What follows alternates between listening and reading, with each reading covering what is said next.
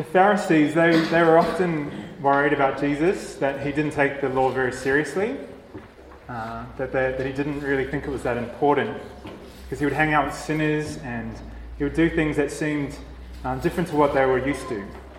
But here, Jesus, he is not just saying that the law is important, but the way that he understands it is um, very challenging, that we have to be perfect as our Heavenly Father is perfect.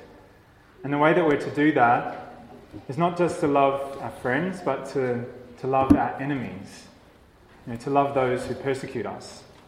I don't know about you, but I find it hard just to love my friends. and that we have to love our enemies, you know, that, those that hurt us. I read a story. It's one of Father Ken's stories, but I'll, he's not here, so I can use it. but this story is about a priest, and he was he's from America, and so from California, and he was getting ready to go to sleep for the night, and just as he was about to get ready for bed, the phone rang, and it was a hospital which was actually two hours away, and they were asking for a priest. And so the priest wasn't that excited, he was ready for bed, and then he's a little bit reluctant, but he thought, I'll, I'll just go. He felt it was important to go, and so he drives, and not only that, it was a long way, that it was a, there was a bit of a storm going on outside. And so he drives through the storm, and he gets to the hospital, and he's about to, you know, goes into the room, and there's a man in there. And the man is very grumpy, and he says, Get out of here. I don't want anything to do with you. And so the priest, he's a bit shocked. He's travelled all this way, and he's told to get out of the room. And so, because of the storm, he can't jump in his car and go back home, so he decides that he'll wait. And so he's there for about an hour, and he thinks, I'll just try again. So he walks into the room and he just says, No, get out of here. I don't want anything to do with him. He tells him to get out. And so the priest waits again and he thinks, oh, I'll give him one more chance. And so he walks back into the room. And then the man says, All right, I'll tell you. And so he starts to tell the priest about his life and I guess why he was so grumpy. And he's dying. And so he starts to share. And he says, about 40 years ago, that he used to work in the railways. And so he had the job to, uh, like how they would manually change the tracks, and that was his job. And he had to, he was on one Christmas, and so he wasn't very happy about that and he'd had a bit too much to drink. And so, anyway, he pulled the lever at the wrong time, and the train went onto the wrong track. And it hit a car, and in the car there was a mother and, and two children just died instantly. And so he shares of just the, the guilt that he had experienced all those years for all that time. And that he didn't make much of his life because he was just so regretful of what that, that happened that night, what happened.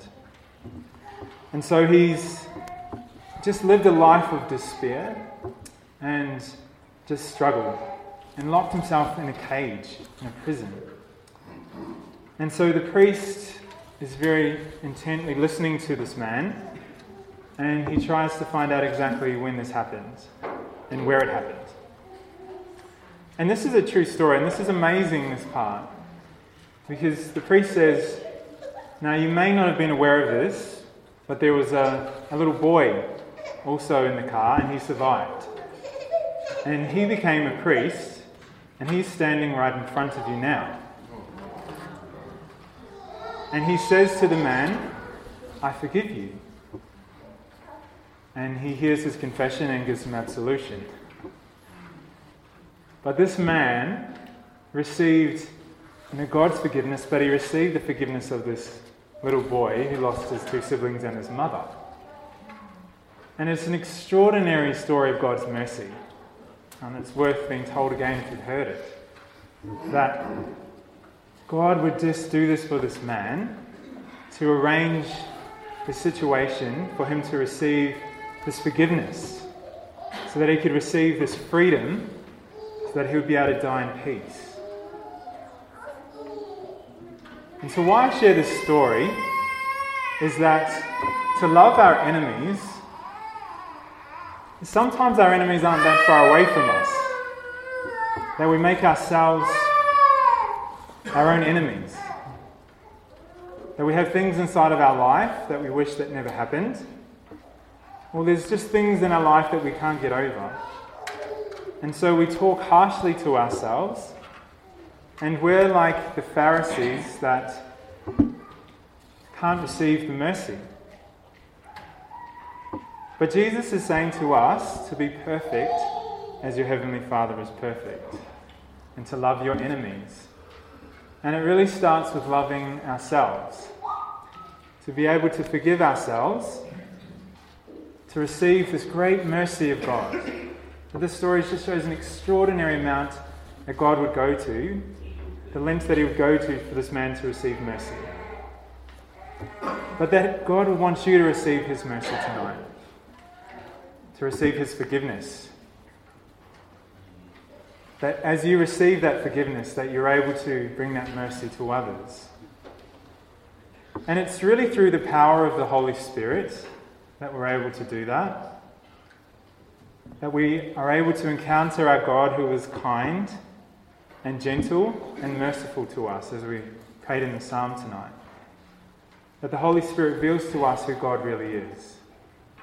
Because we think maybe He's like the Pharisees, and we forget but that God is kind and He is merciful. And He'll come into that place in your life and gently bring that healing that you need. To bring His light into that darkness, to open that door of that prison that you may be in, so that you can receive His mercy and that you can forgive yourself and that you can forgive others. So I invite you just to, to open your heart tonight as we as we celebrate this, this Eucharist, that we all share in that grace of the Holy Spirit through our baptism, through our confirmation, to really receive this great mercy of God who is kind and gentle of heart.